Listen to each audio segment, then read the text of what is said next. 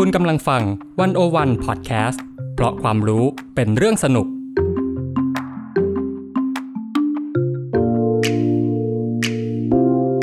Presscast เข้าถึงสื่อเข้าใจสื่อในยุค disruption สื่อจะอยู่รอดไหม จะปรับตัวอย่างไร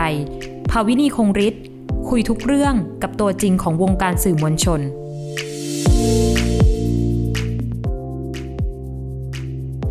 คุณผู้ฟังน่าจะเคยได้ยินคำกล่าวทำนองที่ว่าปัจจุบันเรากำลังอยู่ในยุคของทะเลข้อมูลกันใช่ไหมคะ ด้วยเทคโนโลยีใหม่ ๆ ที่เกิดขึ้นทำให้การขุดคุยตลอดจนนำเสนอข้อมูล เป็นไปได้อย่างเจาะลึกและหลากหลาย แต่เหมือนอย่างที่เหรียญมีสองด้าน ด้วยปริมาณข้อมูลอันมหาศาล ก็ทำให้หลายครั้งข้อมูลดีๆ เนี่ยจมหายไป หรือบ้างก็ยากและซับซ้อน เกินกว่าจะทำความเข้าใจค่ะ แต่ในช่วง 3-4 ปีที่ผ่านมานี้ เราเห็นความพยายามในการนำเสนอข้อมูลแบบใหม่ ที่เปลี่ยนข้อมูล hard hard ขมขมๆให้กลายเป็นเรื่อง mass mass สนุกสนุกๆแต่ยังคงความเข้มข้นของข้อมูลไว้เหมือนเดิม ผ่านการนำเสนอด้วยสิ่งที่เรียกว่า Data Visualization วันนี้ค่ะ Presscast ยินดีต้อนรับน้ำใสสุภวงศ์ Art Director แห่ง Punch Up บริษัทที่ทำงานสื่อสารด้วย Data Storytelling และ Data Visualization น้ำใสค่ะ ถือได้ว่าเป็นอีกหนึ่ง graphic designer ฝีมือเฉียบคม กราฟิกบางรูปของเธอเนี่ย ถูกแสดงผ่านไดอะแกรมง่ายๆ แต่กลับสะดุดตาแล้วก็มี message กระแทกใจยิ่งกว่าตัวอักษรใด ๆ อย่ารอช้าค่ะ เราไปคุยกับน้ำใสกันเลยดีกว่า สวัสดีค่ะน้ำใส สวัสดีค่ะ ค่ะก็ก่อนหน้าที่เราจะลงลึกไปในเรื่องของ Data Visualization เนาะก็อยากจะทำความรู้จักน้ำใสสักนิดนึงว่า เอ้ย เรามาเข้าสู่วงการ graphic designer เนี่ยได้ยังไง อาชีพนี้เนี่ยเป็นความฝันตั้งแต่เด็ก ๆ เลยไหมอ๋อ ก็คือจริง ๆ เหมือนตอนเด็กก็ชอบอ่านพวกวรรณกรรมเยาวชนใช่ไหมคะ ก็จะอยากเป็นอยู่สองอย่างก็คือนักเขียนกับคนทำภาพประกอบอืม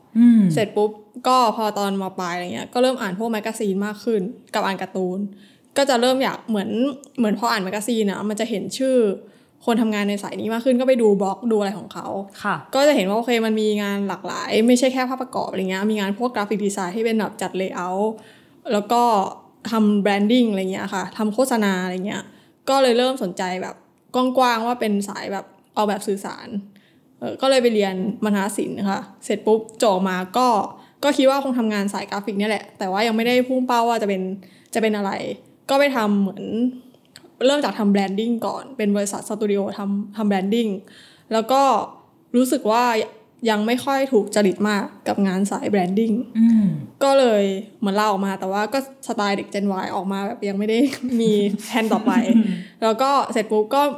เหมือนตอนที่ทำตอนที่เรียนอยู่อะค่ะ ก็มีได้ทำฟรีแลนซ์บ้างกับกับ a day กับอีลาฟอะไรเงี้ยคือทำภาพประกอบ magazine ค่ะซึ่งจริงๆก็สนุกดีแต่ว่ารู้สึกว่า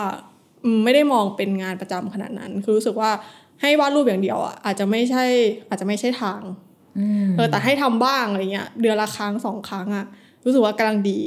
เสร็จปุ๊บก็พอออกจากเออพอออกจากที่เดิมเนี่ย ก็ก็เหมือนไปทำแบบฟรีแลนซ์ เป็น project กับที่นั่นที่นี่อะไรเงี้ยค่ะแบบก็จะมีสตูดิโอที่ทำพวกแบบ exhibition อะไรเงี้ยเออ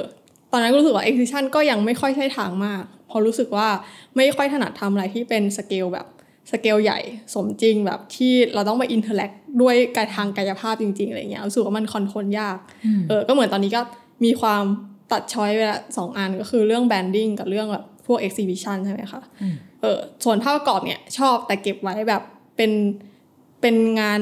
เรียกว่าอะไรงานฝิ่นอะไรเงี้ยกำลังดีเออเสร็จปุ๊บก็ตอนกำลังแบบออกมาเสร็จก็ยังยังไม่ได้มีที่ไหนเจาะจงเป็นเศษก็เหมือนพี่พี่แบงค์ที่เป็นแบบบอกอยู่อีลาฟเขาก็ออกมาทำ The Matter กับพี่แชมป์อืมมาก่อตั้งใช่ไหมแล้วเขาก็เลยชวน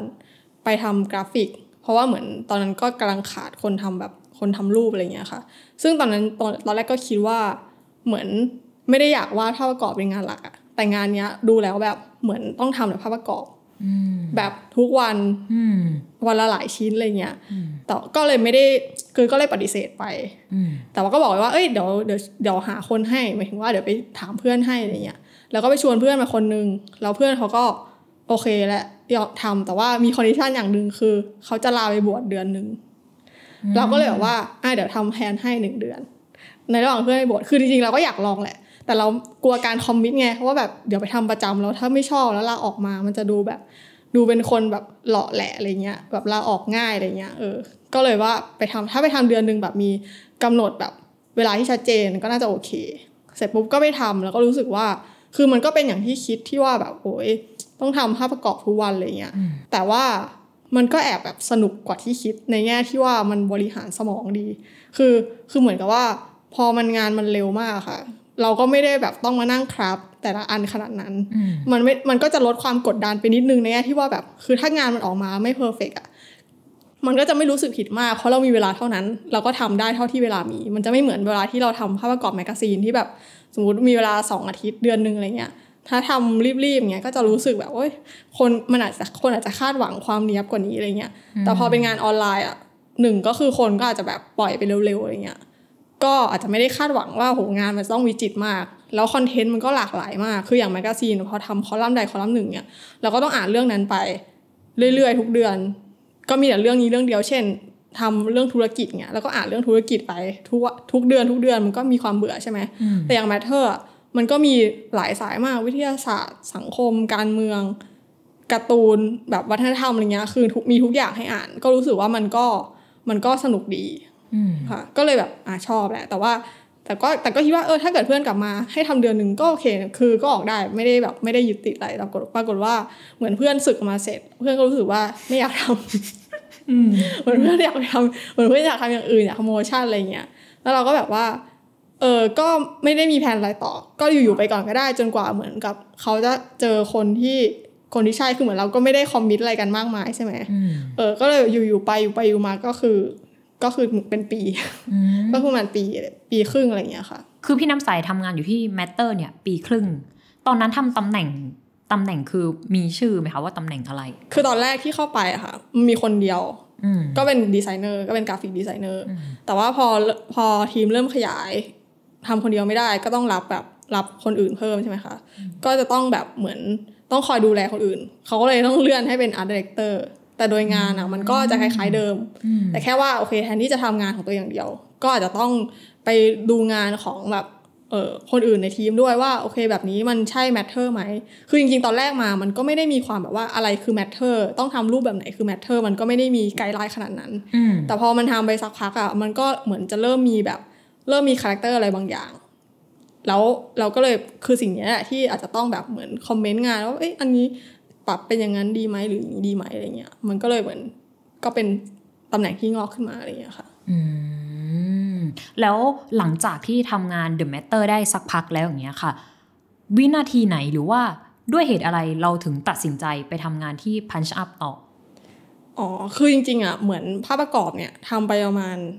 ครึ่งปีก็เริ่มไม่ไหวแล้ว เริ่มเอียนใช่ไหม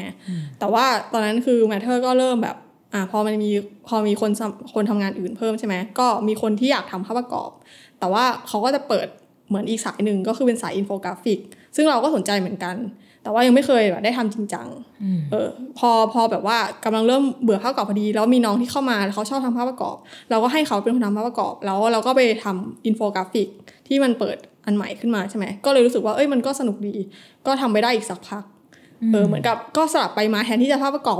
รัวๆก็มีแบบภาพประกอบบ้างอินโฟกราฟิกบ้างเนี่ยแก้เลี่ยน แต่ทีนี้จุดที่รู้สึกว่าเอออยากจุดที่รู้สึกว่าทำให้อยากออกเพราะว่างานลูปหนึ่งของแมทเทอร์มันสั้นมาก ก็ตามภาษางานออนไลน์ทุกที่ใช่ไหมก็คือ มันก็คือหนึ่งวันหรืออย่างมากสุดก็สองวันอะไรเงี้ยเออซึ่งการพัฒนาแบบให้งานมัน เหมือนให้งานมันยิ่งใหญ่อลังการมากขึ้นอะ มันก็มันก็แบบมันก็ทำไม่ได้ใช่เออการที่เราจะลองผิดลองถูกกับวิธีการเล่าอะไรเงี้ย มันก็เริ่มมันก็ไม่มีเวลาตรงนั้น เออ เราก็รู้สึกว่าแบบมันคงคือสำหรับเรารู้สึกว่าเราไม่รู้จะพัฒนาไปทางไหนต่อแล้ว เพราะว่าคือถ้าในแง่คนทำภาพประกอบอะการพัฒนาของเขาก็คือการทำให้รูปมันสวยขึ้น craft ขึ้นประณีตขึ้นหรือว่าแบบคมขึ้นอะไรอย่างนี้ใช่ไหมแต่เรารู้สึกว่าเราไม่ได้ เราไม่ได้เรารู้สึกว่าขีดจำกัดในการในความ craft ในความวิจิตรแบบ aesthetic เราอะ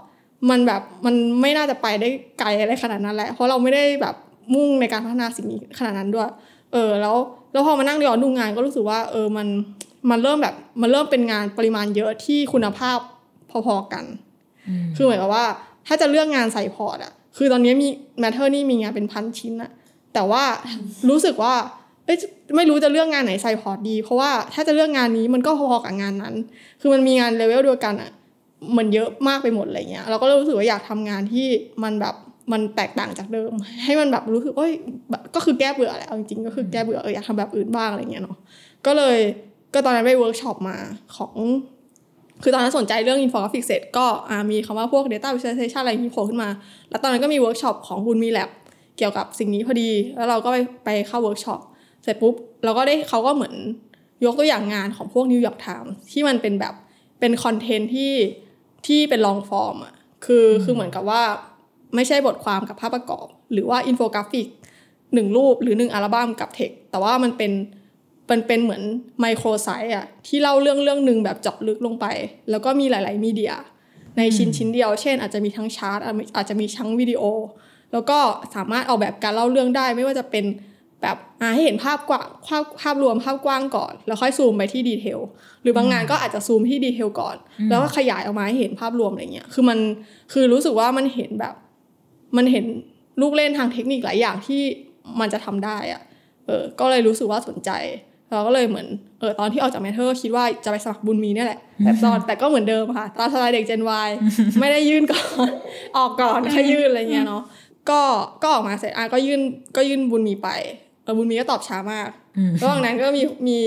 มีบริษัททำ brandingชื่อคัดสรรดีมากก็มาชวนทำเหมือนเหมือนตอนนั้นเขามาชวนเสร็จเราก็บอกเอ้ยไม่อยากทำยังไม่อยากทำประจำเขาบอกว่าเอ้ยทำพาร์ทไทม์ก็ได้อ๋ออ่าแล้วก็แบบเออชอบเลยไม่ผูกมัดอะไรอย่างนี้อ่าเอาเพราะว่าจริงๆส่วนตัวเป็นคนชอบแบบชอบดู culture องค์กรอยู่แล้วหมายถึงว่าชอบรู้ว่าแบบ แต่ละองค์กรอะข้างในเขาทำงานกันยังไง คือคือเวลาที่มันมี request ประมาณว่ามาทำที่สามเดือนหรือเป็นระยะสั้นอะอืมถ้าเราว่างคือเราจะชอบทำอะไรอย่างนี้มากอืมเออมันเหมือนกับว่าเออได้ไปรู้นะว่าข้างในเขาทำงานกันยังไงเออก็เลยไปทำที่คัดสรรแล้วสักพักอะทำที่คัดสรรไปแล้วสองสามเดือน บุญมีก็ทักมา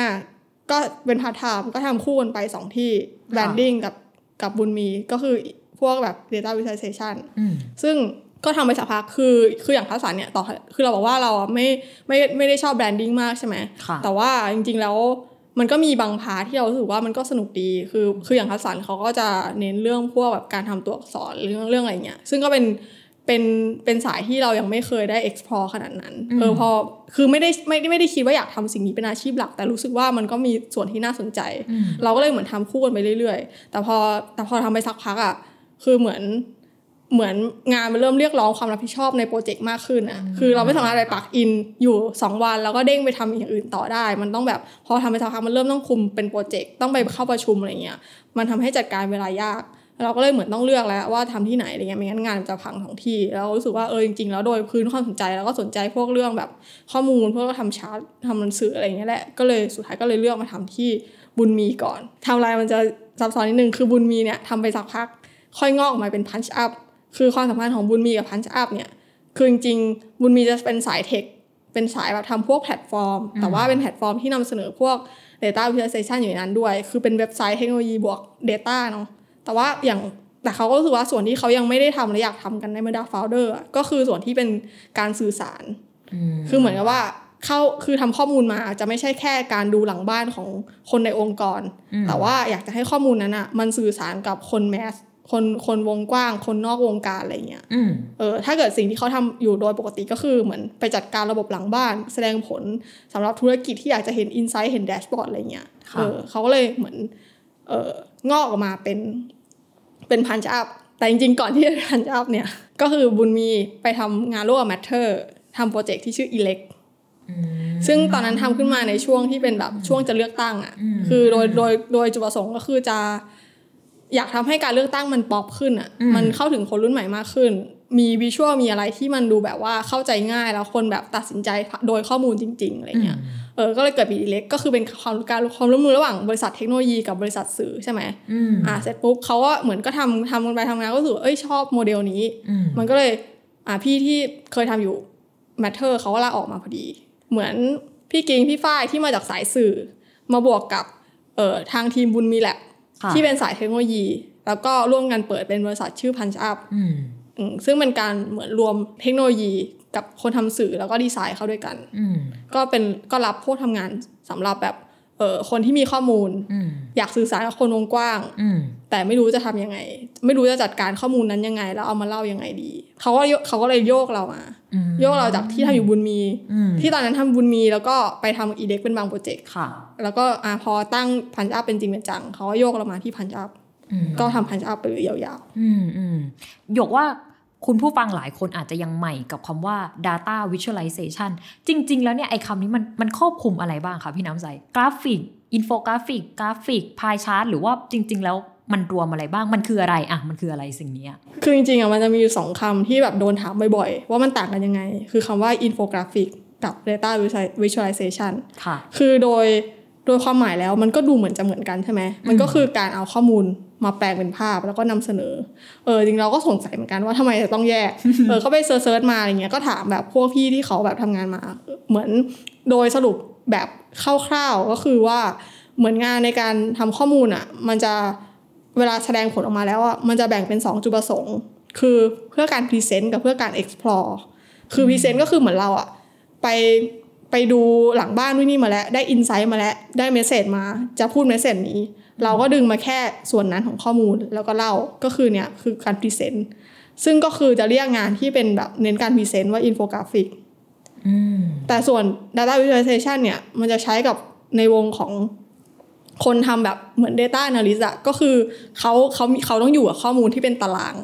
แบบว่าได้อาสมมติเก็บเรื่อง เก็บข้อมูลอะไรมาก็ตามมันจะอยู่ในรูปแบบตารางหลังบ้านที่มีแต่ตัวเลขตัวเลขใช่ไหมอืมซึ่งการการจะวิเคราะห์อะไรก็ตามอะผ่าน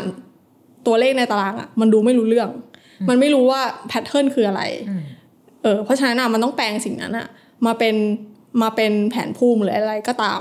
เออเขาเรียกสิ่งนั้นแหละว่า data visualization ซึ่งเขาพอมันได้สิ่งนั้นออกมาแล้วอะเขาเอามา explore ต่อว่าเอ้ย มันมี insight อะไรที่น่าสนใจไหมนะ หรือว่ามันมีแพทเทิร์นอะไรที่เอาไปเล่าต่อได้บ้างหรือเปล่า คือเราอาจจะแบบว่า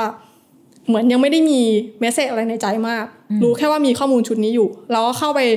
ดำดำๆดูว่าเอ้ยมีอะไรน่าสนใจบ้าง สิ่งที่ทำออกมาเพื่อให้คน explore ได้อะเพื่อหา insight ไปเล่าได้อะก็จะเรียกว่า data visualization ถ้าเปรียบเทียบนะก็คือว่าอย่างเอ่อ dashboard โควิดเนี่ยสมมุติว่าตัวเลขโควิด ที่มันจะอะคำว่า dashboard ก็คือเวลาที่มันมี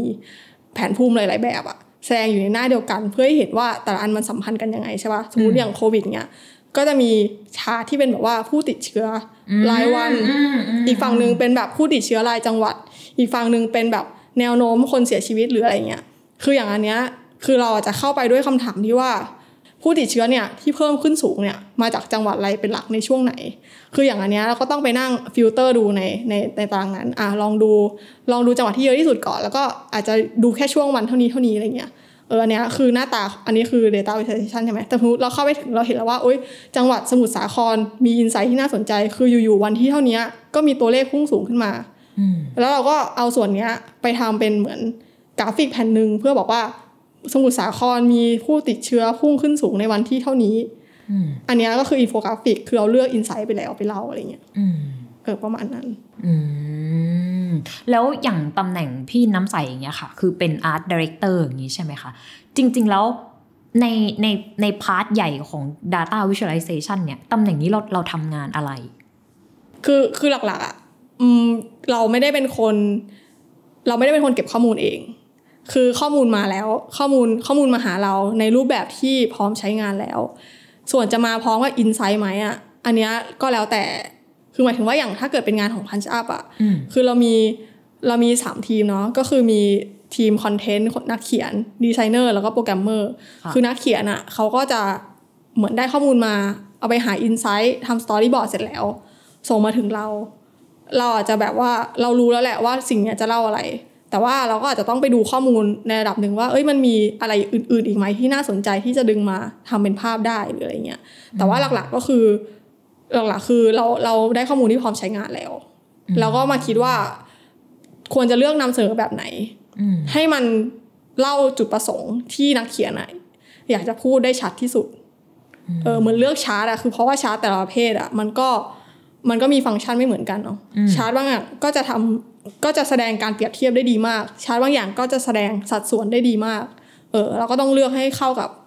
ให้เข้ากับจุดประสงค์ของเขาอะไรเงี้ยเอออนเนี้ยคืองานของงานของเรา อยากให้พี่น้ำใสช่วยเล่ากระบวนการการคิดการทำงานหน่อยค่ะ สมมุติว่าอะทีมนักเขียนให้ข้อมูลมาแล้วชุดหนึ่งปั้งอย่างเงี้ย พี่น้ำใสจะต้องเปลี่ยนไอ้ข้อมูลชุดเนี้ยยังไงต่อ จริง ๆอะเวลาที่คือเหมือนว่าถ้าถ้าเทียบนะอย่างตอนทำภาพประกอบอะคืองานมันจะมีความเป็นแบบสายพานก็คือว่าเขียนมาเสร็จแล้วใช่ป่ะเขียนเสร็จทุกอย่าง final แล้ว ส่งมาให้คนทำภาพก็คือเราอ่านแล้วเราก็ทำภาพ แต่ว่าอย่างการทำงาน storytelling ที่อย่าง Punch Up เนี่ยคือคือนักเขียนอะจะยังไม่ได้แบบ final ภาพ final วิธีการเล่าเรื่องแบบร้อยเปอร์เซ็นขนาดนั้น อาจจะมาเป็น storyboard คร่าวๆแล้วจะดึงเราอะเข้าไปมีส่วนร่วมเร็วเร็วหน่อย คือสมมติว่า storyboard มีมี draft หนึ่ง draft สองแล้วก็ final เนี่ยคือประมาณ draft สองอะก็จะก็จะเหมือนเรียกดีไซเนอร์เข้าไปคุยแล้วไปบีบว่าแบบว่าเออเนื้อหามันเป็นประมาณนี้นะ สิ่งที่อยากเล่า key message คืออะไร แล้วข้อมูลที่เรามีอะเป็นประมาณไหน แต่ว่า รูปแบบอะมันจะมีความลื่นไหลไง คือมันจะไม่อาจจะไม่ใช่ออกมาเป็นภาพประกอบหนึ่งภาพ มันอาจจะเป็นแบบ เป็นการอย่างที่เราเคยบอกไปว่า มันจะเล่าได้จะจะเล่าจากมุมที่เป็นแบบโอเวอร์วิวแล้วค่อยซูมหรือว่าจะเล่าเป็นหน่วยเล็กๆก่อนแล้วค่อยโอเวอร์วิวอะไรอย่างนี้ก็ได้ใช่ไหมซึ่งในส่วนนี้แหละคือส่วนที่เหมือน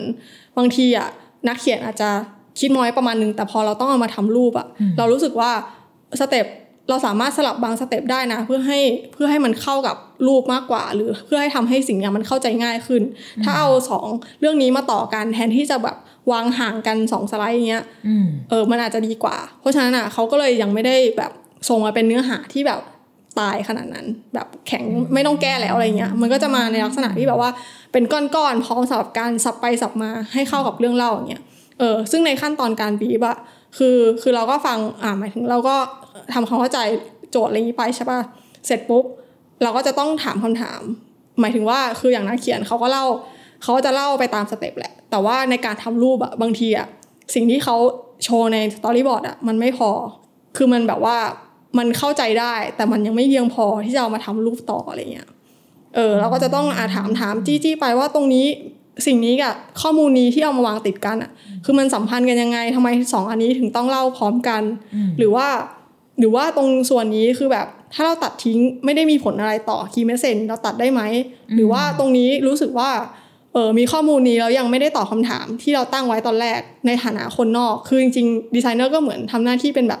fresh eye ลำดับแรกแหละ เพราะว่าคนทำข้อมูลเขาก็อยู่กับสิ่งนี้ เหมือนแทนคนอ่าน ใช่ใช่ใช่เออเหมือนแทนคนอ่าน ถามแทนคนอ่านว่าถ้าเป็นเราเราเป็นคนที่ไม่ได้รู้เรื่องนี้เป็น outsider อะอืมมาดูข้อมูลนี้คือเรายังไม่หายสงสัยนะ คือหมายถึงว่าเรายังเรายังเรายังงงอะไรอยู่ หรือตรงไหนที่มันเคลียร์กว่านี้ได้อีกอะไรเงี้ย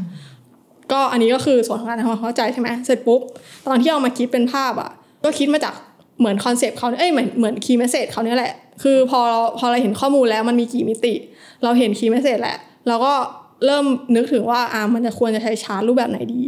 ซึ่งจริงๆอะ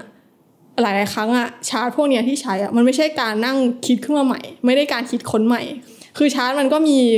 อยู่แล้วในโลกใบนี้มากมายมหาศาลให้ใช้เนาะคือบางทีเราก็เหมือนแบบอ่าข้อมูลลักษณะนี้เหมือนเราเคยเห็นแล้วว่า สื่อนี้เคยใช้ ก็ขอไปดูมาเป็น case study หน่อยสิคืออคือสิ่งหนึ่งอะที่เรารู้สึกว่าเราสบายใจกับการทำงานเนี้ยเพราะว่ามันไม่ค่อยมีดราม่าเรื่องการลอก คืออย่างถ้าเป็นวงการภาพประกอบ หรือวงการ branding อะจุดขายหน้าที่ฟังก์ชันหลักของมันอะ คือการคือความเป็นเอกลักษณ์คือความโดดเด่นใช่ไหมเพราะฉะนั้นการลอกมันจะเป็นอะไรที่แบบว่าตราบาปมาก แต่ว่ากับวงการแบบเอ่ออินโฟกราฟิกเนี่ยคือจุดประสงค์หลักมันคือการสื่อสารข้อมูลให้มันเข้าใจง่ายใช่ปะค่ะซึ่งความเข้าใจง่ายอะองค์ประกอบหนึ่งก็คือความคุ้นเคยที่คนมีต่อวิธีการเล่า นั้นๆ ซึ่งมันก็คือการที่เราแบบใช้ในสิ่งที่คนอะ เหมือนคุ้นเคยอยู่แล้วในระดับหนึ่งไม่ใช่การอยู่ๆก็มาคิดค้นสัญลักษณ์ใหม่ที่คนไม่รู้จักมาก่อน ซึ่งก็ไม่ใช่ว่าทำไม่ได้นะ แต่ว่ามันก็มีเลเวลของมัน ว่าถ้าข้อมูลนี้มันยากอยู่แล้วอะเราควรจะทำให้ปัจจัยอื่นมันง่าย แต่ถ้าเกิดสมมุติว่าอะเราวิเคราะห์แล้วว่างานเนี้ยเหมือนเนื้อหามันอาจจะไม่ได้ซับซ้อนมาก ถ้าเกิดเล่าด้วยวิธีเบสิกคนจะไม่สนใจ เพราะฉะนั้นเราต้องใช้วิธีเล่าที่แปลกหน่อยอย่างเงี้ยก็อาจจะใช้ อะไรที่หวือหวามากกว่าอะไรเงี้ยเอออก็ก็จะเป็นการเหมือนไปดูว่าเออคนอื่นเขาจัดการยังไงกับข้อมูลนี้อะไรเงี้ยเออเราแล้วเราก็ยืมมาใช้คือจริงๆอะรู้สึกว่ามันมันจะไม่มีคือยังไงต่อให้เราเลือกใช้ชาร์จแบบเดียวกับเขาอะมันไม่มีทางอยู่แล้วที่หน้าตาจะออกเหมือนเขาเออเพราะว่าเงื่อนไขของข้อมูล หน้าตาข้อมูลมันไม่มีทางเหมือนกัน เพราะฉะนั้นอะมันแบบมันมันลอกมันดูลอกยากอะเออมันจะมันจะโดนด่าว่าลอกได้ยากมากเออแล้วก็เหมือนเหมือนเรารู้สึกว่า คือบางครั้งอะตอนตอนแรกๆใช่ป่ะเราก็ไม่ได้ค่อยไปรีเสิร์ชอะไรมาก ก็คิดคิดมโนขึ้นมา ก็คิดว่าเอ้ยอันนี้แบบใหม่แล้วนะเนี่ย แต่จริงๆไปดูพอดูงานเยอะๆก็รู้สึกว่าก็ไม่ใหม่นี่ ก็มีคนทำแล้วแค่เรายังไม่รู้ เพราะฉะนั้นอะก็เลยรู้สึกว่าเออการดูงานเยอะๆอะไรเงี้ยว่าเขาเคยทำอะไรไปแล้ว กับข้อมูลประเภทนี้ ข้อมูลที่มีข้อจำกัดแบบนี้ เอามาเอามาแบบเก็บไว้อะไรเงี้ยก็มีก็ช่วยในการคิดงานได้เยอะ ก็ประมาณนี้ ก็คือโอเค ก็เลือกชาร์ตเลือกวิธีการเล่าอะไรไปเนาะแล้วจากนั้นก็ค่อยมาแบบว่าเหมือนเหมือนแต่งหน้าให้มันอะคือโอเคเราได้เราได้เราสื่อสารแหละเสร็จปุ๊บเราจะทำไงให้การสื่อสารนี้มันแบบมันเรียกแขกอืมอะไรเงี้ยก็ประมาณนั้นอืมแล้วก็แล้วสุดท้ายก็คืออ๋ออีกอีกส่วนหนึ่งที่สำคัญของของ Punch Up เนาะที่แบบว่าเป็นจุดแข็งก็คือการที่มีเรื่องเทคโนโลยีมาเกี่ยวข้องก็คือก็คือว่ามันจะไม่ใช่มันบางหลายหลายๆงานมันก็จะเป็น interactive ก็คือจะมีคนเออมีโปรแกรมเมอร์มีเออมี developer มาช่วยแบบช่วยในการคิดเทคนิค ซึ่งซึ่งสิ่งเนี้ยมันก็จะไม่สามารถเกิดขึ้นได้ผ่านการที่แบบว่าดีไซเนอร์ทำจนเสร็จแล้วแล้วก็ส่งต่อให้เขา เพราะบางทีอะเราไม่มีความรู้ว่าสิ่งนี้มันทำได้ไหมหรือว่า หรือว่าบางทีเราก็คิดว่าเอ้ยคงทำไม่ได้หรอก เราก็คิดอะไรง่าย ๆ ไป แต่จริงๆแล้วพอมีเทคโนโลยีมาช่วยเนี่ยเราก็สามารถทำอะไรที่มันล้ำขึ้นหรือว่า หรือว่าทำอะไรที่มันแบบว่าเข้าใจง่ายมากขึ้นผ่านการใช้เทคนิค ทางเทคโนโลยีอะไรเงี้ยก็ก็เหมือนกับตอนส่งต่อจากนักเขียนมาดีไซเนอร์นี่แหละ คือตอนตอนที่เราจะไป brief dev อะไรเงี้ยก็จะไม่ได้แบบว่างานเสร็จแล้วแล้วค่อยไปคุย แต่เหมือนทำไปแล้วแป๊บหนึ่งแล้วก็อาจจะเรียกเขามาปรึกษาหน่อยว่าเออตรงนี้ทำยังไงดี ตรงนี้ทำอย่างนั้นได้ไหมอย่างนี้ได้ไหมหรือบางทีแบบไปเห็นเคยไม่เห็นเทคนิคนี้มาจากเว็บอื่น ๆ คือมันเป็นเทคนิคที่สามารถ apply ใช้กับเราได้ไหมอะไรเงี้ยอืม ก็ประมาณนี้ก็แล้วก็ส่งมอบต่อให้ให้เขาช่วยไปเนรมิตให้มันเป็นจริงอะไรเงี้ยงั้นแสดงว่าตลอดหนึ่ง process อย่างเงี้ยค่ะ ก็คือจะต้องทำงานประสานกันเป็นทีม ฝ่ายพัฒนา web dev นักเขียนแล้วก็ดีไซเนอร์อย่างเงี้ยกันตลอดทั้ง project อย่างนี้ใช่ไหมคะพี่น้ำใส ใช่ค่ะ คือเรียกว่าเหมือนแบบเหมือนวิ่งผลัดแต่ว่ามีช่วงที่ inter sect กันเยอะหน่อย อ๋ออืมอืมแล้วเหมือนพันช์อัพอย่างเงี้ยค่ะ เราจะเห็นว่าทำงานแบบปังๆมาหลายอันมาก แบบงานปลาทูเอ่ยหรือว่าล่าสุดก็เป็นงานเงินอุดหนุนสวัสดิการเด็กเล็กเนาะที่ทำ CMC อย่างเงี้ย พี่น้ำใสมีงานชิ้นไหนที่ประทับใจเป็นพิเศษไหมที่เท่าเท่าที่ทำมา ขอเอาตัวก่อนว่าจริงๆ พันจับอะมีดีไซเนอร์อยู่สี่คนนะคะค่ะอันนี้เราก็เป็นหนึ่งในนั้นใช่ไหมเพราะฉะนั้นงานหลายชิ้นอะก็คือว่า ก็คือหลายๆคนทำอย่างเช่น อย่างงานอุ่นหนุนก็จะเป็นอีกคนนึงทำในทีมชื่อแพรวาเนาะเออก็จริงๆอะรู้สึกว่าความสนุกอย่างหนึ่งของการทำงานเนี้ยก็คือว่ามันได้รู้ข้อมูลอะไรใหม่ ๆ เยอะมาก คืออย่างตอนทำภาพประกอบอะตอนที่แมทเธอร์ก็รู้สึกว่าเอ้ยได้รู้นู่นนี่นั่นหลากหลายอะใช่ปะแต่ภาพประกอบบางทีอะเรารู้สึกว่าเราสามารถโกงได้ โดยการที่เราแบบอ่านบทความไปสมมติร้อยเปอร์เซ็นต์เราเข้าใจเจ็ดสิบเราก็ทำงานได้แหละ หรือเราหรือเราแค่เข้าใจแบบภาพรวมหลักๆ แต่บาง paragraph เราก็ไม่ได้เข้าใจขนาดนั้นเราก็ทำงานได้เออบางทีเราก็ปล่อยผ่านได้อย่างเงี้ยเออแต่อย่างทำอินโฟกราฟิกเนี้ยคือเหมือนถ้าเราไม่เข้าใจปุ๊บอะมันจะมันจะดูออกอะเวลาที่เอามาทำงานมันจะรู้สึกว่าเอ้ยเวลาเราจับสองข้อมูลนี้มาชนกันโดยที่เราไม่รู้ว่าความสัมพันธ์มันคือยังไงอะอ๋อมันจะแบบแทนที่มันจะเข้าใจง่ายได้มากกว่านี้อะไรอย่างนี้เนาะเพราะฉะนั้นอะมันก็เลยเป็นการบังคับให้ต้องแบบเหมือนรู้เรื่องนั้นๆ แบบ อย่างจริงจังๆอย่างละเอียดอะไรเงี้ยอืมก็เลยรู้สึกว่า เอ้ย ก็สนุกดีเพราะอย่างหลายวงการอะคือ คือตอนที่ดูห่างๆมันก็น่าเบื่อ แต่พอเราเห็นข้อมูลอะไรในนั้นเยอะๆอะมันก็น่าสนใจขึ้นมา เพราะฉะนั้นงานที่เรารู้สึกชอบก็คืองานที่แบบเป็นของสายงานที่เราแบบว่า เอ้ยไม่เคยรู้มาก่อน แต่ว่าพอได้รู้รู้มากขึ้นก็ก็ก็สนุกอะไรเงี้ยเออได้แบบ ได้ทำข้อมูลที่มันรู้สึกว่าเอ้ยดีใจที่ได้รู้ คือมันก็จะคือรู้สึกว่า มันจะมีแบบงานบางประเภทที่แบบว่าข้อมูลไม่มีอะไร แต่เราต้องมานั่งทำให้มันมีอะไรอะ อันเนี้ยจะไม่ชอบนึกออกไหมคือ คือแบบว่ารู้สึกว่าเราเป็นเราเราเป็นคนดูข้อมูลเลยยังไม่อยากรู้เลยเรื่องนี้อะแล้วต้องไปพยายามทำให้คนอื่นมาดูอย่างเงี้ยแต่ว่าถ้าอย่างงานชิ้นเรารู้สึกว่าโหข้อมูลนี้มันแบบมันดีมากอะว้าวคืออะคือเราดูแบบไม่ต้องไม่ต้องสวยไม่ต้องอะไรเลยยังตื่นเต้นเลยอะเราก็จะยิ่งอยากให้ทำให้สิ่งนั้นอะยิ่งอยาก present สิ่งนั้นให้ให้สังคมมากขึ้นอะไรเงี้ยเออประมาณนั้น ถ้าขอสักชิ้นได้ไหมพี่น้ำใสมีไหมที่แบบในใจว่าอันนี้แหละ ใช่หรอเอาชิ้นที่ไม่ค่อยฮิตดีกว่าหมายถึงว่าเอาชิ้นที่แบบว่า คนไม่ค่อยเข้าไปดูแต่ว่ารู้สึกว่าก็ตอนทำก็สนุกดีก็คือ ก็คือของของ ELECT เนาะคือ คือชิ้นเนี้ยที่ชอบเพราะว่าเหมือนทั้งโปรเซสของการทำข้อมูล การดีไซน์ แล้วก็การแบบเดเวลลอปอะมันผ่านการ export หลายอย่างมาก แล้วก็ลงแรงไปเยอะ อืมอืมก็คือก็คือเป็นชิ้นชื่อว่า civil movement คือเหมือนเป็นการรวมรวมม็อบที่เกิดขึ้นในปีในปี 2020 ทั้งหมดอืมโดยที่เราอะเออเหมือนเอามา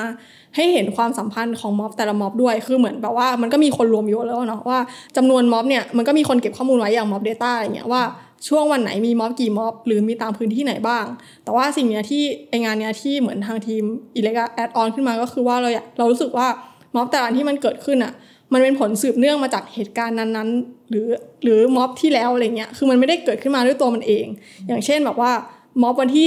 18กรกฎาคมเนี้ยจุดเริ่มต้นเนี้ยพอวันนั้นเสร็จปุ๊บอะวันจันทร์ต่อมาก็คือม็อบงอกขึ้นมาทั่วประเทศแบบอีกเป็นสิบม็อบอะไรเงี้ย คือเรารู้สึกว่าการการที่เราเห็นเฉพาะจำนวนรายวันอะมันไม่ทำให้เราเห็นความสัมพันธ์ตรงนั้น เพราะฉะนั้นงานเนี้ยก็คือก็คือจุดประสงค์ก็คืออยากให้เห็น ความสัมพันธ์ไม่ว่าจะเป็นทั้งทางบวกและทางลบ คืออย่างทางลบก็อย่างเช่น มีม็อบนี้เสร็จอ่านำไปสู่การโดนจับ การโดนจับเสร็จนำไปสู่การมีม็อบงอกออกมาอีกสิบอันหรืออะไรเงี้ย คือเรารู้สึกว่าอยากจะให้เห็นสิ่งนั้น ปรากฏอยู่ด้วยอยากจะบันทึกสิ่งนี้เอาไว้อะไรเงี้ย เออ ก็คือมันก็เลยถึกในแง่ที่ว่าคนทำข้อมูลอะ จะต้องรู้ด้วยว่าม็อบแต่ละม็อบอะใครที่เกี่ยวโยงกัน คือคือเหมือนกับว่าอะเราก็ต้องรู้ว่าอย่างอย่างม็อบนี้ที่จัดเนี่ยอย่างธรรมศาสตร์เริ่มพูดเรื่องนี้ แต่ว่าคนที่เอาเมสเซจของธรรมศาสตร์ไป ไปพูดต่อเนี่ยคือม็อบสมมติอะอย่างคณะราษฎรก็คือเป็นม็อบที่สืบเนื่องมาจากธรรมศาสตร์อะไรอย่างนี้เนาะค่ะเออก็เลยแบบว่า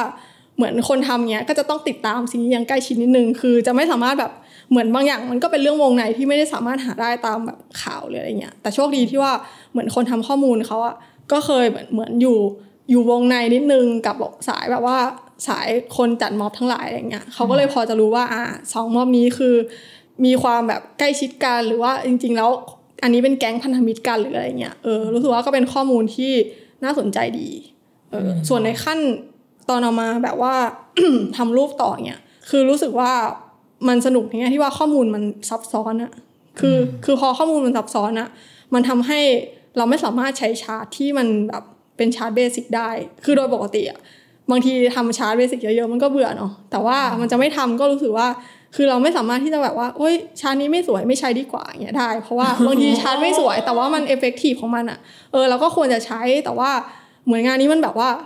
รู้สึกมีเหตุผลแหละที่จะไม่ใช้ชาร์ตเหล่านั้น เพราะว่าเพราะมันเพราะมันตอบโจทย์ไม่ได้จริงๆเนี่ยแล้วสิ่งที่มันตอบโจทย์ได้ก็เป็นชาร์ตที่เหมือนเราไม่เคยทำมาก่อน แต่ไม่ใช่ชาร์ตที่แบบแปลกในโลกนะ คือมันก็มีในโลกนี้แหละ เหมือนก็เลยได้แบบ export ชาร์ตใหม่ๆเงี้ยเออแล้วก็ทางแบบ developer เงี้ยเขาก็ได้แบบว่า อ่าทำ bar chart มาก็ทำเยอะแล้วอะเออก็ได้ทำสิ่งนี้แล้วก็มีแบบว่าไปคิดเทคนิคลูกเล่นอื่น ๆ ที่สุดท้ายไม่ได้ใช้นะ แต่ระบางครั้งก็คือเช่นแบบว่าคืองานที่ออกมาหน้าตามันจะคล้ายดอกไม้ คือเหมือนกับว่าพอพอมีจุดลองนึกภาพเหมือนคล้าย ๆ แบบต้นดาดีไลออนอะเออที่มันมีวงกลมใช่ป่ะแล้วก็มีก้านใช่ป่ะแล้วเราคือนึกภาพว่ามันมีจุดเริ่มต้นอยู่ตรงกลาง เสร็จบมันแผ่ออกไป สมมติสิบทิศรอบด้าน เพราะมันเกิดเป็นอีกสิบม็อบอะไรเงี้ยค่ะมันก็จะได้ภาพที่รวมๆแล้วมันจะคล้ายๆดอกไม้เออมันก็มีความแบบว่าสอดคล้องกับนาทีที่เราพูดว่าเออยิ่งเด็ดจะยิ่งบานอะไรเงี้ย คือมันก็สอดคล้องกับตรงนั้นด้วย แล้วแล้วทีม developer ก็ไม่ใช่ทีมเออก็ก็ทำเป็นทีมเนาะแต่ก็มีพี่คนหนึ่งเขาก็ไปพอตอบว่าทำให้แบบสามารถเป่าเป่าแล้วแบบ ดอกกระจุยอะไรเงี้ยเสร็จปุ๊บก็กลับมารวมได้อย่างเงี้ยแต่สุดท้ายอันเนี้ยไม่ได้ใช้ในเว็บนะ เพราะว่ามันมันมันยากต่อการใช้งานอะไรเงี้ยแต่ว่าก็คิดเล่นคิดคือเนื่องจากมันเป็น project ที่ไม่ได้มีลูกค้าด้วยแหละอืมเออก็เลยแบบว่าทำเล่นทำอะไรกันไปเยอะแยะอะไรเงี้ยอืมก็เลยรู้สึกว่าเป็น project ที่สนุกดี แต่แต่เดาว่าไม่ค่อยฮิตมากเพราะว่าหน้าตาออกมาแล้วดูยาก เออ พูดถึงเรื่องนี้แล้วหยกก็สงสัยเหมือนกัน เหมือนกับว่าพี่น้ำใสเนี่ยทำงานเป็นดีไซเนอร์ทั้งใน e l e c เนาะแล้วก็ทำใน Punch Up ด้วยอย่างเงี้ยแต่ว่า สองลักษณะงานเนี้ยอยู่อยากรู้ว่ามันทำงานต่างกันไหมคะ เพราะว่าอย่าง Punch Up เนี่ยเราจะเห็นว่าทำงานกับ partner ค่อนข้างเยอะอย่างไทย PBS เอง หรือไทยไทยรัฐไทยรัฐใช่ไหมคะเออก็ทำหรือแต่ว่า e l e c เนี่ยมันทำงานสื่อสารด้านการเมืองโดยตรงเลยอะวิธีการคิดหรืออะไรมันต่างหรือเหมือนกันไหมคะถ้าต่างคิดว่าต่างในแง่ต้นทางเนาะก็คือว่า ELECT เนี่ยคือถ้าเกิดสมมติ ไออะแต่ ELECT อะบางทีก็มี partner นะอย่างเช่น iLaw อะไรเงี้ยคือคือถ้าเกิดสมมติมี partner อะส่วนใหญ่เขาก็จะมีข้อมูลมาให้แล้วแล้วรู้สึกว่าเอ้ยไม่รู้จะทำไงกับข้อมูลนี้ดีอันเนี้ยก็จะคล้ายๆ Punch Upก็คือเขามีข้อมูลมาให้เมสเซจมีคร่าวๆแต่ว่ายังไม่ชัดมากอะไรเงี้ยสองอันเนี้ยคือจุดที่จะคล้ายกัน แต่ว่าจุดที่ต่างก็คือ อย่างบางงานที่แบบเหมือนเป็นเพนพอยต์ส่วนตัวของคนทำอะคืออย่างอีเล็กเนี้ยอย่างสมมุติว่าเอ่อนักเขียนคนหนึงอาจจะรู้สึกว่าแบบ ไม่ไหวแล้วกับหนึ่งหนึ่งสองเนี้ยอืมอ่าอย่างนี้หรือว่าแบบอยากพูดเรื่อง อยากพูดเรื่องแบบสถาบันกษัตริย์อะไรอย่างนี้อืมก็อาจจะแบบสามารถที่จะแบบอ่าหาหาช่องหาข้อมูลอะไรมา มาทำของตัวเองได้ แต่ว่าก็อาจจะต้องไปเก็บข้อมูลเองไปแบบ จริงเวลาที่มี partner เนี่ยเออส่วนที่ทำข้อมูลอะก็ต้องมาจัดระเบียบอะไรเยอะแหละ แต่ส่วนที่แบบเวลาที่ทำเริ่มจาก pain point ตัวเองเนี้ย ก็จะต้องลงแรงเยอะหน่อยอืมแบบว่าต้องไปดึงข้อมูลมาจากอ่ามีอยู่แล้วหรือเปล่าที่มีอยู่ใช้ได้ไหมหรืออะไรเงี้ยเออก็จะต้องลงแรงลงส่วนนี้เยอะ แต่ว่าก็จะมีอิสระเยอะกว่าในแง่ที่ว่าก็คือ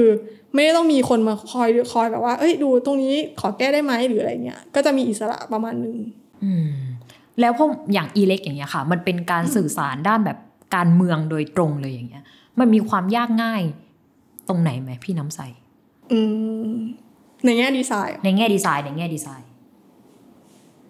คิดว่าไม่ต่างนะแต่รู้สึกว่าอ๋อแต่รู้สึกว่าถ้าส่วนตัว รู้สึกว่าข้อมูลอีเล็กอะจะมีความแบบซับซ้อนกว่า คือจริงๆ มันก็เป็นสิ่งที่พันอัพอยากทำนี่แหละ แต่ว่าบางทีอะเออลูกค้าข้อมูลที่ลูกค้ามี อาจจะไม่ได้เก็บมาในแบบที่ตรงใจเราขนาดนั้น เออแต่อย่างอีเล็กเนี้ยคือเหมือนกับเราเป็นคน เราเป็นคนตั้งโจทย์เอง เพราะฉะนั้นเราก็จะเก็บก็จะพยายามหามุมที่แบบว่าเหมือน อยากให้มิติมันลึกๆหน่อยหรืออะไรเงี้ยเออมันก็จะเป็นชุดข้อมูลที่แบบซับซ้อนเลยอย่างเช่น อย่างเช่นมีเรื่องที่เคยทำเรื่องตระกูลการเมืองอืมคือดูว่าแบบว่าบ้านใหญ่นี่ใหญ่แค่ไหนอืมแบบว่าหรือว่าแบบใหญ่มานานแค่ไหนแล้วหรืออะไรเงี้ยคืออันเนี้ยข้อมูลหลังบ้านก็จะเยอะมาก แล้วก็แบบมีหลายมิติอะไรเงี้ยคือคืออย่างเราเนี่ยทำดีไซน์ที่ของอีเล็กเนี่ยมันก็จะมีความรู้สึกว่าโจทย์ความท้าทายมันคือการแบบ ค่อยๆทำให้ข้อมูลที่มันซับซ้อนอะค่อยๆคลี่ทีละชั้น ให้คนแบบว่าอะ เดี๋ยวถ้าเกิดอยู่ๆโยนมาให้เลยหนึ่งอันเนี้ยมันจะงงเอ้ยมันจะแบบมันจะตกใจอย่างเงี้ยอืมเราก็ต้องค่อยๆอะคลี่เล่าทีละนี้ทีละนี้ทีละนี้ในขณะที่พันอัพอะเหมือนรายงานอะก็จะมาเป็นเหมือนก้อนข้อมูลคือมีความยึดโยงกันด้วยด้วยโจทย์ด้วยหัวข้อหลักๆแหละ แต่ข้อมูลที่อยู่ในข้างในนั้นอะบางทีมันไม่ได้เป็นข้อมูลที่สัมพันธ์กันโดยตรงอืมแต่เราต้องหาทางเชื่อมให้ข้อมูลพวกเนี้ยมันร้อยเรียงกันแล้วมันดูแบบว่า อ่ามันยังต่อเนื่องกันอยู่ คือคนเข้าใจว่ามันมันเกี่ยวข้องกันยังไงนะอะไรเงี้ยอืมเออ มันเป็นลักษณะนั้นมากกว่าอืมอืมอืมอยากชวนพี่น้ำใสคุยเรื่องนี้ต่อ ก็คือว่าทั้งพันช์อัพและอีเล็กเนี่ยทำงานกับข้อมูลของภาครัฐเนาะเลือกเลยอยากรู้ว่าข้อมูลเปิดภาครัฐอย่างเงี้ย มันเป็นยังไงบ้างแบบมันเข้าถึงยากง่ายไหมหรือว่าพอได้มาแล้วเนี่ยมันมาในรูปแบบไหนเราเอามาใช้ทำงานได้เลยหรือเปล่าหรือมันเป็นยังไง คือจริงๆอะเราก็ไม่ได้เป็นคนแบบ เจอสิ่งนี้โดยตรงเนาะแต่ว่าก็จะเป็นแบบประสบการณ์มือสองนิดนึงคือเขาก็จะบ่นๆกันมาแบบว่านู่นนี่นั่นก็คือคิดว่าน่าจะเป็นเอกฉันท์แหละว่าข้อมูลภาครัฐของเราไม่ได้ดีขนาดนั้นไม่ถึงไม่ได้เปิดขนาดนั้น เมื่อเทียบกับสากลคือหมายถึงว่า ไม่เปิดในแง่ที่ว่าโอเคเปิดอะโอเคหน่อยอะก็คือเปิดแหละ แต่ว่าเปิดขึ้นมาเสร็จอะไม่ได้พร้อมใช้งานมาก อย่างเช่น เปิดออกมาแล้วเป็นไฟล์ PDF หรือเป็นกระดาษอะไรเงี้ย คือคือไฟล์ PDF ยังโอเคนะ บางทีอะยังไปจ้างคนยังไปจ้างคนทำโปรแกรมมาอ่านได้แต่แบบอย่างกระดาษเงี้ยคือมีงานหนึ่งที่เคยทำกับไอรอเรื่องลงมติสวค่ะ คืออันเนี้ยอันนี้ไม่แน่ใจคือถ้าจำผิดขอโทษด้วย แต่ว่าเหมือนจำได้ว่าตอนนั้นอะสิ่งที่ iLaw ต้องทำก็คือ ข้อมูลเขาแสดงผลก็คือปริ้นออกมาใส่กระดาษแปะไว้ที่บอร์ดรัฐสภา ก็คือต้องไปถ่ายรูป แล้วถ่ายรูปเสร็จก็เอารูปมา แล้วก็มาดิจิทัลพิมพ์กรอกลงตารางนึกออกไหมคือซึ่งสิ่งเนี้ยมันแบบว่า คือคือแทนที่จะมันจะอัปเดต แล้วก็ลงเว็บได้เลยแบบ real-time เนี้ยอืมมันทำให้สิ่งเนี้ยไม่สามารถ real-time ได้ เพราะว่ามันต้องใช้แรงคนเยอะอืมเออเสียเวลาเสียแรงอะไรเงี้ยอืมมันก็เลยแบบเป็นสิ่งที่โอ้โหมันควรจะเปิดแล้วคนจะได้ประโยชน์ คนจะได้อานักข่าวจะได้เอาข้อมูลนี้เออไปใช้ไปใช้ต่ต่อออะไรอย่างนี้ เออมันก็แบบพอมันข้อมูลไม่พร้อมใช้งานอะมันก็เสียแรง เออ แต่ก็อะอย่างน้อยก็ยังเปิดเนาะแต่ก็มันจะมีบางข้อมูลเลยที่แบบที่ที่ไม่เปิดแต่งง แต่แบบมันควรจะเปิดอะไรเงี้ย อย่างเช่น อะอย่างงานล่าสุดของที่ออฟฟิศอะก็คือทำเรื่องงบกรุงเทพค่ะ ไปใช้กับอะไรบ้างใช่ไหมคือเราอะมีข้อมูลว่าเออเขาตั้งงบไว้กับเรื่องอะไรเท่าไหร่บ้างอืมแต่เขาไม่เปิดให้ดูว่าสุดท้ายเราเบิกไปใช้จริงเท่าไหร่เออซึ่งซึ่งอย่างเงี้ยมันก็แบบคือคือสมมติเราตั้งคำถามว่าเอองบกรุงเทพใช้คุ้มไหมเงี้ยพอเราไม่มีข้อมูลตรงเนี้ยเราก็ตอบคำถามนี้ไม่ได้แบบร้อยเปอร์เซ็นขนาดนั้นเออเพราะฉะนั้นมันก็เลยแบบทำให้เหมือน message หลาย ๆ อย่างอะที่ตั้งไว้ตอนแรกอะ มันไม่ได้รับการตอบ มันก็เซ็งงานมันก็แบบ drop ลงอะไรเงี้ยเอออืมมหรือว่าแบบอ่าสมมุติอ่าเปิด เปิดแบบว่า พร้อมใช้งานในระดับหนึ่งแต่บางทีการเก็บข้อมูลก็อาจจะไม่ได้แบบเออเป็นระบบสม่ำเสมอขนาดนั้น อย่างเช่น อย่างเช่นเคยทำงานเรื่อง BTS อะไรเงี้ยค่ะดูว่าแบบอ่า BTS ขึ้นแล้วทำให้ราคาที่ดินขึ้นไหม ก็ไปขอข้อมูลมาที่เป็นแบบราคาถนนแต่ละเส้นใช่ปะค่ะ ซึ่งเหมือนกับว่าพออันเนี้ยคือเรามานั่งดูเองเพราะเราต้องเอาไปทำชาร์ต ก็รู้สึกว่าเอาบางปี ก็เก็บเป็นราคาแบบเป็น range อะคือมี max มี min อืมบางปีก็เก็บมาเป็นค่าค่าตรงๆค่าเดียวอืมเออหรือบางปีก็แบบมีชื่อถนนนี้บางปีก็ไม่มีแล้วอะไรเงี้ยอืมเอออะไรเงี้ยซึ่งแต่ก็เข้าใจได้แหละว่า คือคนเก็บข้อมูลก็เป็นมนุษย์อะเนาะมันก็มี error บ้างอะไรบ้างเออออืมก็ทำให้ต้องมาคิด เหมือนการทำให้การแสดงผลมันยากขึ้น ต้องมา disclaim เยอะว่าแบบอ่าข้อมูลนี้มีความบกพร่องด้านนั้นด้านนี้หรือนู่นนี่นั่นอะเออมันก็ยากขึ้นอะอืม งั้นหยกอืมอยากจะถามต่อว่า แล้วพี่น้ำใสมองว่าอีโค y ิสเต็มของวงการสื่อไทยอะค่ะ อาจจะมองกว้างๆอย่างเงี้ยณปัจจุบันอะมันพร้อม support graphic designer อย่างเงี้ยมากน้อยแค่ไหน ถ้าถ้าถามความเห็นพี่น้ำใสคำถามยากเวอร์ยากปะหมายถึงว่ายังไงหมายถึงว่ายังไงแบบว่า อยากรู้ว่ามันช่วยผลักดันให้คนทำกราฟิกอย่างเงี้ย มันไปข้างหน้าได้ไหมอะที่เป็นอยู่ปัจจุบันในวงการสื่ออย่างเงี้ย รู้สึกว่าคือตอนนี้เอาจริงไม่ได้รู้สึกไม่ได้คิดว่าตัวเองอยู่ในวงการสื่อขนาดนั้น เพราะว่ามันมีบริษัทมาครอบหนึ่งชั้นไงอืมบริษัทเป็นเหมือน production house มากกว่าอืมเพราะฉะนั้นไทม์ไลน์อะไรอะมันจะถูก fix ด้วยบริษัทเราจะเป็นคนกำหนดอืมเออมันก็จะแบบอะถ้าเกิดมาแล้วงานเร่งรับไม่ได้อะไรเงี้ยเหมือนหนึ่งชั้น เรารู้สึกว่าปัญหาหลักของ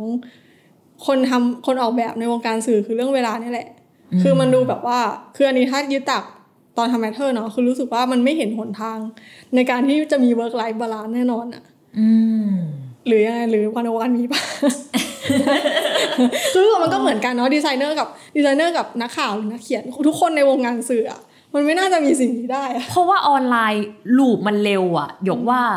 loop มันไวมากๆเลยหนึ่งชิ้นหนึ่งภาพอย่างเงี้ยมันแป๊บแป๊บแป๊บแป๊บเสร็จจบอันใหม่มาแล้วอย่างเงี้ยด้วยปะอืมคือรู้สึกว่าเวลาคือสิ่งที่จำเป็นมากในการจะทำให้งานแบบ งานมันพัฒนาหรือว่า หรือแม้กระทั่งว่าทำให้เรามีเวลาแบบ เหมือนไปหาอินพุตบ้างหรืออะไรบ้างไปหา มีเวลาไปพักผ่อนเพื่อชาร์จพลังหรืออะไรเงี้ย แต่ออนไลน์ดูไม่เอื้อต่อสิ่งนั้นอะในความรู้สึกเราอะแล้วเรารู้สึกหลอนมากเลยอะกับการทำงานสื่อออนไลน์อืมแต่ก็ไม่รู้นะว่าทุกวันนี้ที่คนที่สามารถอยู่ได้นานๆอะอืมก็ ไปสัมภาษณ์ดิเพราะว่าเพราะว่าแบบว่าเอออย่างพี่น้องที่แมทเทอร์เนี่ยตอนเนี้ยตอนนี้ก็ทำมานานแล้วประมาณสามสี่ปีอะไรเงี้ยอืมเออก็อยากรู้เหมือนกันว่าแบบทำไหวได้ไงวะคือเราแบบอืมเรารู้สึกว่าโอ้ร้อนนะไม่ไหวเครียดอืมอาจจะตอบไปอีกว่า แล้วถ้าเป็นเรื่องค่าตอบแทนล่ะคะพี่น้ำใสหมายถึงว่าอาจจะคนทำกราฟิกทั่ว ๆ ไปเลยเนี่ย อาจจะทั้งในออนไลน์ด้วย หรือว่าในปริ้นหยกก็ไม่ไม่แน่ใจเหมือนกัน มันมันโอเคกันไหมกับงานที่จะต้อง handle รับมืออย่างเงี้ยกับรายได้ที่ได้อย่างเงี้ยรู้สึกว่าถ้าเทียบนะ คือคือไม่รู้ว่าราคาเท่าไหร่ถึงถึงเหมาะสมเนาะคือเราก็ตอบไม่ได้ไม่เราไม่ค่อยรู้ rate ตลาดแต่เรารู้สึกว่าถ้าเทียบแล้วอะวงการดีไซน์ของคนทำสื่อแมกกาซีนใดๆอะอืมก็น้อยมากๆ เมื่อเทียบกับสมมติสายโฆษณาอืมหรือสาย UX UI อะสายบริษัทเทคโนโลยีสตาร์ทอัพอะไรเงี้ยอืมก็ถือว่าน้อยมาก แต่ก็เข้าใจว่าเหมือนรายได้ของของอุตสาหกรรมเนี้ยมันไม่ได้มันไม่ได้เยอะเท่าของอุตสาหกรรมเทคโนโลยี หรือสตาร์ทอัพอะไรเงี้ยเออ แต่ว่าคนที่ทำสายเนี่ย มีความแบบทำด้วยใจรักสูงอะอืมอืมแต่อันเนี้ยคือจริง ๆ อย่างอย่างพันอัพอะคือเรารู้สึกว่าค่อนข้างโอเคในแง่ที่ว่า ไม่ได้คืออยู่กลางๆเนาะคือไม่ได้อยู่ในวงการสื่อขนาดนั้น ก็มีขาที่แบบว่ามีงานที่ที่มีที่ได้รายได้ประมาณหนึ่งโดยที่ไม่ได้ต้องขายวิญญาณขนาดนั้นอะอืมมันก็เลยแบบก็ก็คิดว่าก็โอเคอืมแต่อย่างอย่างสื่อเรารู้สึกว่าอะถ้าเราเดานะเราว่า คนทำดีไซน์อะจะได้เงินเยอะจากงานพวก advert อะอืมอืมคืออย่างแบบทำภาพให้ advert ก็จะได้ rate ที่สูงกว่า คือก็ต้องเป็นเกี่ยวข้องกับพวกงานโฆษณาอยู่ดีโฆษณาไปอืมอืมใช่ไหมอืมอืมอืมจริงโฆษณาเม็ดเงินเยอะจริง ถ้าเทียบกับกับการแบบทำสื่อออนไลน์อย่างเงี้ยหยกว่าอืมแล้วถ้าแบบในฐานะที่พี่น้ำใสอย่างเงี้ยก็เป็นกราฟิกดีไซเนอร์มาสักระยะแล้วเหมือนกันนะคะ พี่หมายถึงว่าก็ผ่านมาทั้งแบบหลายประเภทของงานสื่ออย่างเงี้ยพี่น้ำใสมองว่าเฮ้ยมันยังมีจุดไหนที่มันยัง พัฒนาได้ไหมหรือว่ายกระดับได้อีกอย่างเงี้ยค่ะ ในเส้นทางการทำอาชีพแบบกราฟิกดีไซเนอร์อย่างเงี้ยเอออะรู้สึกว่าแต่อันนี้ก็ไม่เชิงเป็น pain point นะ แต่คิดว่าสายงานเนี้ย career path มันไม่ได้ชัดมาก อืม แต่ก็จริงๆ ให้มานั่งคิดแบบว่า เออสมมติถ้าโตไปเราต้อง แล้วมันจะยังไงต่อก็คือเราก็คุมคุมทีม คุมทีมเสร็จปุ๊บแล้วมันจะต้องมีแบบคุมคุมของคนคุมทีมอีกไหมมันก็ดูไม่จำเป็นอะไรเงี้ยแต่ถ้าเทียบกับเหมือนสายอื่นอะที่แบบมี career path ชัดเจนอืมอันนี้ก็อาจจะเป็นสายที่ไม่ได้มี แต่ก็ไม่ก็ไม่แน่ใจว่าเป็นปัญหาขนาดนั้นหรือเปล่า แต่ก็จะมีในแง่เรื่องเงินเนี่ยแหละ ที่แบบว่ามันอาจจะไม่ได้โตแบบ โตก้าวกระโดดขนาดนั้นเนาะส่วนในเรื่องในแง่คุณภาพงานอะส่วนใหญ่คือเรารู้สึกว่านะสำหรับสายสายเนี่ย infoเงี้ยอืมจุดที่ขาดมากจริงๆคือข้อมูลเนี่ยแหละ คือจริงๆรู้สึกว่าพวกเรื่อง ความสวยความงามความล้ำๆของเทคโนโลยีอะมันเป็นอะไรที่แบบเดี๋ยวมันก็พัฒนาทันคนอื่นได้อะคืออย่างแบบสมมติเราเราเห็นงานของนิวยอร์กไทม์เนี้ย เทคโนโลยีอย่างเงี้ยคือหลาย ๆ งานอะเออเหมือน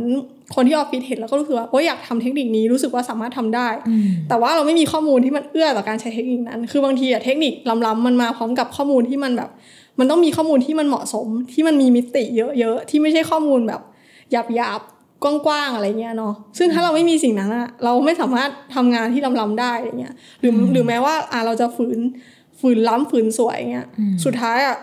ไอสิ่งเหล่านี้มันจะเป็นอะไรที่เดี๋ยวคนก็ชินอะคือคือดูเรื่องดูว่าอะใช้ใช้เทคนิคนี้ใช้ไปสักพักเดี๋ยวคนก็ชินแล้วเดี๋ยวก็เบื่อเรื่องหน้าตา ตอนแรก ๆ มาจะรู้สึกว่าโหยมันว้าวแหละ แต่ถ้าแต่ใช้ไปสักพักเดี๋ยวคนก็คนก็เบื่อได้อยู่ดี แต่ถ้าเกิดข้อมูลมันอลังการอะถ้าข้อมูลมันน่าตื่นเต้นอะเรารู้สึกว่าต่อให้นำเสนอแบบ เรียบง่ายอะมันก็ยังน่าสนใจอยู่ดีเออซึ่งตอนนี้รู้สึกว่าถ้าจุดที่จุดที่จะทำให้งานมันมันหมดความสนุกอะคือการที่มันไม่มีข้อมูลที่สนุกเนี่ยแหละ แต่จริงๆมันก็ยังมีอยู่นะ ตอนนี้ก็ยังไม่ได้ไปเอ็กพอหมดหรอกแต่แค่รู้สึกว่า เออมันน่าจะมีแบบมากกว่านี้อะไรเงี้ย มันจะสนุกกว่านี้ อืมอืมเออ อันเนี้ยหยกอะเห็นส่วนตัวว่า โดยเฉพาะข้อมูลเกี่ยวกับภาครัฐไทยอะหยกว่าเรายังมีการจัดสรรข้อมูลเนี่ยอะไรแบบนี้ที่แบบ ยังไม่โอไม่โอเคเท่าที่ควรจะเป็นนะเนาะยิ่งแบบเราพูดว่าเราจะเข้าแบบไทยแลนด์ 4.0 อย่างเงี้ยเฮ้ย แต่ข้อมูลบางอันยัง 0.4 เลยอะคุณพี่อย่างเงี้ยเออ มันก็ยากที่เราจะมีข้อมูลที่แบบชวียชวายอย่างเงี้ยใช่ไหมคะใช่ค่ะคือคือเวลาคนแบบเออส่งเลฟมาอยากทำนั่นนี่อะอยากให้ดูด้วยว่าข้อมูลที่เขาใช้อะ มันคืออะไรมันถึงได้แบบนั้นเลยเงี้ย คือไม่ใช่ว่าเราไม่อยากทำอะไรที่ล้ำๆนะแต่ว่าสิ่งที่เรามีมันอาจจะยังไม่เหมาะอะไรเงี้ยอืมอืมอืมมาถึงช่วงท้ายๆแล้วค่ะ พี่น้ำใส อยากจะถามว่าในมุมพี่น้ำใสอะส่วนตัวเลย คิดว่าอะไรคือพลังของแบบภาพประกอบหรือว่าอะอินโฟกราฟิกอย่างเงี้ยถ้า info นะ คือรู้สึกว่า อันเนี้ยเป็นประโยชน์กับตัวเองโดยตรงก็คือทำให้เข้าใจเรื่องที่มันแบบ เออยากๆได้เร็วขึ้นอืมหรืออย่างน้อยๆ ก็ทุ่นแรงมันต้องทุ่นแรงไม่ทางใดก็ทางหนึ่งอะอาจจะไม่ใช่ภาพที่เห็นแล้วเข้าใจทันที เพราะถ้าบางอย่างอะข้อมูลมันซับซ้อนมากจริงๆอะมันคงไม่สามารถที่จะเอามาซิมพลิฟายได้แบบเห็นได้ในแบบเดียวอย่างนี้เนาะแต่ว่าถ้ามันจะช่วยให้แบบอ่าจากเดิมที่ต้องใช้เวลาอ่านหนึ่งชั่วโมงให้เหลือแบบครึ่งชั่วโมงเนี้ยก็รู้สึกว่าก็ดีก็ก็โอเคแล้วนะอย่างเงี้ยเนาะส่วนในแง่แบบภาพประกอบอะเออรู้สึกว่า ฟังก์ชันเหมือนแบบเหมือนนั่งกวักอะไรเงี้ยคือคือฟีลแบบว่าอะมาดูชั้นสี่หรือแบบอืมเหมือนเรียกเรียกเข้าร้านอะไรเงี้ยเออแต่ตอนเนี้ยแอบชอบฟังก์ชันหนึ่งของของงานในเพจ ชื่อว่า uninspired by current event นะอันนั้นอะรู้สึกว่ามีความแบบเหมือนเอาไว้รีเช็คตัวเองว่า วันนี้เราตามข่าวทันหรือเปล่านะอะไรเงี้ยคือเหมือนกับว่าบางทีเราเห็นรูปใช่ป่ะแล้วเรารู้สึกว่าไม่เข้าใจงานเนี้ย ก็จะรู้สึกว่าอ๋อวันนี้เราไม่ค่อยได้อ่านข่าวเนาะเราก็เลยแบบว่าไม่เข้าไม่เก็ตภาพนี้อะไรเงี้ยคือเหมือนเอาไว้ดูรายวันว่าวันนี้เราพลาดข่าวอะไรสำคัญสำคัญไปหรือเปล่าอืมอะไรแบบนี้รู้สึกว่าชอบชอบฟังก์ชันนี้ของเพจนั้นอืมเพราะเพราะว่าเขาขยันเขาทำทุกวันอะไรเงี้ยอืมอืมอืมอืม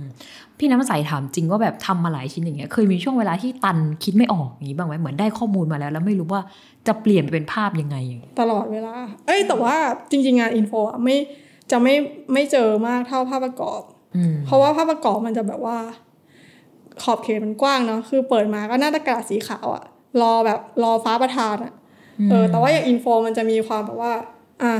ยังไม่รู้จะทำอะไรก็แตกข้อมูลออกมาก่อน คือเหมือนกับเวลาเราทำอินโฟรู้สึกว่าเราจะทำไงดีให้ตัวเองเข้าใจสิ่งเนี้ยคือมันเหมือนใช้ตัวเองเป็นมาตรวัดได้ว่า อ่าเรามาแบบงงงๆโง่ๆเลย แล้วเราต้องเริ่มจากอะไรเราถึงจะเข้าใจสิ่งนี้เราก็ค่อย ๆ เดินไปตามสเต็ปนั้นอะ คือคือคือไม่ได้เริ่มจากการคิดว่าจะทำไงให้มันสวย หรือทำไงให้มันแบบอลังการ เพราะฉะนั้นมันก็เลยง่ายกว่าไอความอลังการเนี่ยมันอาจจะมาหลังจากที่เหมือนคิดวิชาเขารู้สึกว่าอุ้ยคิดอันนี้ออกคิดกิมมิกนี้ออกก็ทำดีกว่าอะไรเงี้ยเออมันก็เลยจะมีโปรเซสที่แบบ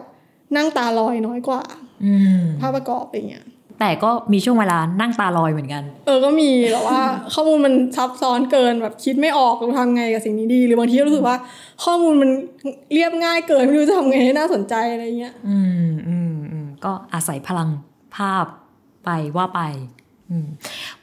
ตอนนี้ Data Visualization นะคะ มันก็ กลายมาเป็นอีกหนึ่งงานสื่อสารที่ยกว่าคนรุ่นใหม่หลายคนก็สนใจนะว่าเอออยากอยากจะทำอะไรอย่างเงี้ยสำหรับพี่น้ำใสอย่างเงี้ยคิดว่าอะไรคือคุณสมบัติสำคัญของการทำงานในสายนี้ อยากให้ฝากทิ้งท้ายไว้ก่อนจบรายการนิดนึง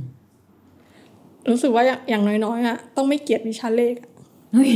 คือไม่ต้องถึงขั้นแบบอืมถอดสมการอะไรอย่างนี้หรอกนะ แต่อย่างน้อยๆก็คือ ต้องอยู่กับตัวเลขในตารางแล้วก็ไม่ ไม่ทรมานมากไม่งั้นมันจะไม่มีความสุขเนอะเพราะมันเขาแบบสมมติทำงานทำงานหนึ่งชิ้น ถ้าเป็นที่เป็นอินโฟแบบอัลบั้มเนี้ยคือห้าสิบเปอร์เซ็นก็คืออยู่กับอีชาร์ตเนี้ยแหละอยู่ไม่ใช่อยู่กับชาร์ตอยู่กับตารางเนี้ยเนาะมานั่งดูว่ามันมีอะไรมันนู่นนี่นั่นอะไรเงี้ยอีกอันหนึงก็คือรู้สึกว่าต้องตั้งคำถามกับข้อมูลอะว่าแบบว่าสิ่งเนี้ยมันมีแล้วมันแล้วมันตอบคำถามได้จริงๆไหมหรือว่ามันพอไหมหรือคือคือเหมือนหลาย ๆ ครั้งอะนักเขียนอะเขาก็จะมีข้อมูลเยอะมากใช่ปะ เขาก็จะโยนมาให้เยอะๆนี่แหละแบบโอ้ยทุกอย่างมันน่าสนใจไปหมด แต่ว่าเราในฐานะแบบ fresh eye อะคือเราก็จะต้องรู้สึกว่า เราก็ต้องคิดว่า แล้วเรามีพื้นที่จำกัดด้วยไง คือโอเค ความเข้าใจก็หนึ่งพื้นที่ในการเล่าเรื่องมันก็มันก็เป็นข้อจำกัดหนึ่งเนาะ คือซึ่งซึ่งนักเขียนอาจจะแบบจินตนาการไม่ออกว่าอ้าวอันนี้คือเยอะไปหรือน้อยไป ซึ่งมันไม่ผิดคือเขาไม่มีทางรู้อยู่แล้วจนกว่า เราจะได้เริ่มเหมือน ใส่ข้อมูลนั้นลงไปในอืมลงไปในงานจริงๆอะเราถึงจะรู้ว่าอันนี้มันเยอะไปหรือน้อยไปค่ะซึ่งตอนที่เห็นสิ่งนั้นแหละมันคือแบบมันต้องตัดสินใจแหละว่าเออเราจะเลือกให้อะไรอยู่หรืออะไรไป หรืออะไรที่เด่น เพราะว่าถ้าสมมติเอามีสิบชิ้น เอาสิบชิ้นมาแผ่ให้ดูพร้อมกัน ก็อาจจะไม่ work ก็ต้องเลือกมาแบบอะค่อยๆเล่า ซึ่งคำว่าค่อยๆเล่าเนี่ยคือก็ต้องมานั่งดูไงว่า ใครต้องขึ้นก่อนใครต้องขึ้นหลัง ใครที่แบบไม่ต้องรู้ก็ได้แอบแอบๆไปได้หรืออะไรเงี้ยเอออาจจะต้องแบบเหมือน เหมือนต้องต้องเลือกอะต้องต้องเลือกและตั้งคำถามกับข้อมูลชุดนั้นอืมจริง ๆ การรู้พวกแบบฟังก์ชันของชาร์ตก็ก็สำคัญอืมคือเหมือนถ้าถ้าสายดีไซน์จะรู้สึกว่า การทำตามกฎหรืออะไรเงี้ย มันจะดูน่าเบื่ออะไรเงี้ย มันจะดูแบบว่า ดูไม่ครีเอทีฟอืมแต่เรารู้สึกว่างานนี้มันก็ไม่ใช่แบบเรื่องดีไซน์อย่างเดียวเนาะมันก็มีเรื่องฟังก์ชัน การที่เรารู้ว่าแบบชาร์ตแต่ละอันมันแบบเหมาะกับอะไรอะ่ะ มันก็ช่วย ลดเวลาในการแบบลองผิดลองถูกได้อะไรเงี้ยแล้วก็รู้ว่าเวลาที่คน comment ว่างานนี้มันดูยากอะเราควรจะไปแก้ที่อะไร แทนที่จะต้องมางม คือคือจุดหนึ่งที่ดีของของงานอีโฟนเนาะก็คือคอมเมนต์มันจะค่อนข้างแบบ ค่อนข้าง practical อะคืออย่างสมมติทำภาพประกอบหรือทำสมมติโลโก้เงี้ยโดนคอมเมนต์ว่าดูแบบไม่ค่อยมีเสน่ห์คือไม่รู้จะแก้อะไรอะมันแบบคอมเมนต์มัน abstract เนาะคือแบบว่า เสน่ห์อะไรคือสิ่งที่ทำให้งานงานหนึ่งมีเสน่ห์มันไม่รู้ แต่สมมุติคนคอมเมนต์ว่าดูอันนี้เราไม่เข้าใจอะมันค่อยมันสามารถ list ออกมาได้ว่าเขาอาจจะไม่เข้าใจ เพราะว่าเรายัดข้อมูลในหนึ่งหน้าเยอะเกินไป หรือว่าชาร์ตที่เราเลือกใช้อาจจะไม่ได้ชี้ให้เห็นเมสเซจนั้นชัดพอหรืออะไรเงี้ย คือมันยังพอเห็นทางในการแก้ไง เออ เพราะฉะนั้นการที่การที่รู้พวกทฤษฎีไว้บ้างอะรู้สึกว่าก็จำก็จำเป็น อืม ก็คือจะต้อง เข้าใจแล้วก็จัดระเบียบข้อมูลที่ได้มาได้อืมประต้องมาณนี้เออต้องไม่ค่อยหวั่นไหวต่อการแบบว่า ต้องไปรู้เรื่องอะไรละเอียดละเอียดด้วยหมายถึงต้องอาจจะต้องขี้เสือกนิดนึงอะอืมแบบว่าถามซอกแซกถามแบบ คือคือรู้สึกว่าทำงานนี้อะทำให้เป็นคนแบบถามละเอียดมาก คือถามเหมือนแบบ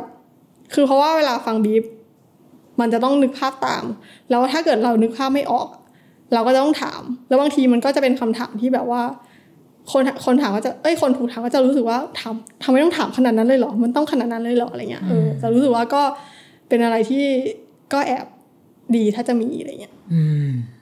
ได้ค่ะก็โอ้วันนี้ก็คุยกันเจาะลึกเนาะถึงวงการกราฟิกดีไซเนอร์นะคะ ทั้งหมดนี้ก็เป็นความเห็นนะคะ จากพี่น้ำใสสุภวงศ์ค่ะ ก็ต้องขอบคุณพี่น้ำใสมากๆ ที่มาร่วมพูดคุยกันในวันนี้นะคะ ก็หลังจากนี้นะคะ ถ้าคุณผู้ฟังสนใจฟังความเห็นของตัวจริงในวงการสื่อท่านอื่นๆนะคะ ก็สามารถรับฟังผ่านรายการ Presscast ค่ะ เข้าถึงสื่อเข้าใจสื่อในเว็บไซต์ d101.world ได้เลยค่ะ ก็พบกันใหม่ในตอนหน้านะคะ จะเป็นใครก็ติดตามกันได้ สวัสดีค่ะ สวัสดีค่ะ